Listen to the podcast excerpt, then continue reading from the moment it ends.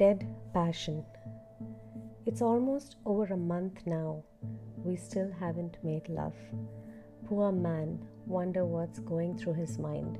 Me, I feel the same. No feelings, no more. To kiss so difficult. It's what I do with utmost passion. But there, no passion, no more. He touches me in my most sensitive parts but I ain't sensitive to his touch anymore. Emotionally, I'm dead. Mentally, I'm like melted lead. Physically, I'm numb from toe to head. Is marriage so boring after a decade? Or is it only mine? Am I to blame or he? Or maybe I should just admit it's we.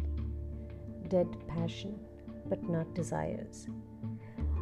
I'm sure a lot of people can relate to this. A lot of married couples definitely can relate to this particular situation.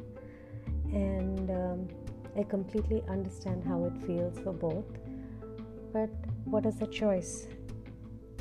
With many years of living together, things do become very, very cold, very boring, very monotonous, uh, not so exciting anymore. But I guess we need to turn it around somehow.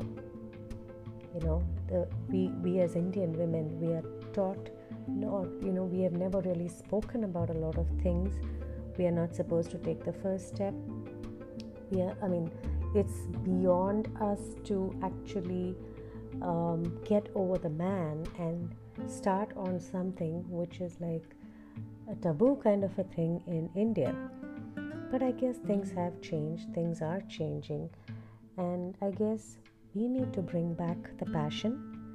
We need to bring it on and uh, excite the man and see if that helps.